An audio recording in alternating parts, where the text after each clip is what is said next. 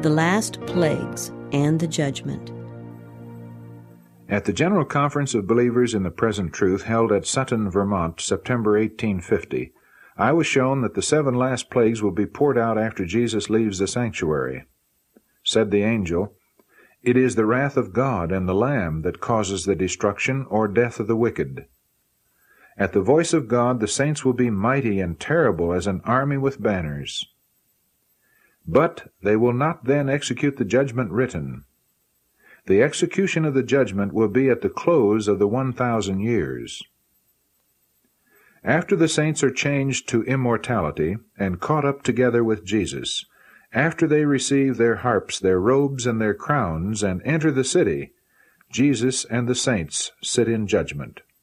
The books are opened, the book of life and the book of death. The book of life contains the good deeds of the saints, and the book of death contains the evil deeds of the wicked.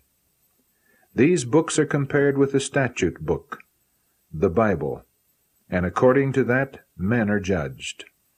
The saints, in unison with Jesus, pass their judgment upon the wicked dead.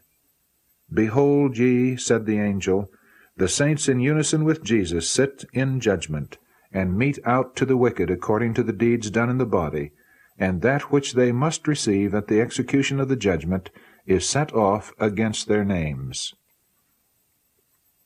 This, I saw, was the work of the saints with Jesus through the one thousand years in the holy city before it descends to the earth.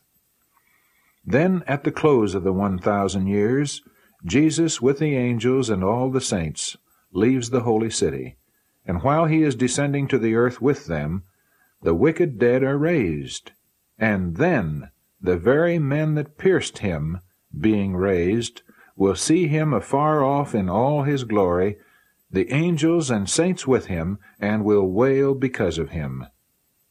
They will see the prints of the nails in his hands and in his feet, and where they thrust the spear into his side. The prints of the nails and the spear will then be his glory. It is at the close of the one thousand years that Jesus stands upon the Mount of Olives, and the mount parts asunder and becomes a mighty plain. Those who flee at that time are the wicked, who have just been raised. Then the holy city comes down and settles on the plain. Satan then imbues the wicked with his spirit. He flatters them that the army in the city is small, and that his army is large, and that they can overcome the saints and take the city. While Satan was rallying his army, the saints were in the city, beholding the beauty and glory of the paradise of God. Jesus was at their head, leading them. All at once the lovely Saviour was gone from our company, but soon we heard his lovely voice saying, Come, ye blessed of my Father, inherit the kingdom prepared for you from the foundation of the world. We gathered about Jesus, and just as he closed the gates of the city, the curse was pronounced upon the wicked. The gates were shut. Then the saints used their wings and mounted to the top of the wall of the city. Jesus was also with them. His crown looked brilliant and glorious. It was a crown within a crown, seven in number. The crowns of the saints were of the most pure gold, decked with stars. Their faces shone with glory, for they were in the express image of Jesus.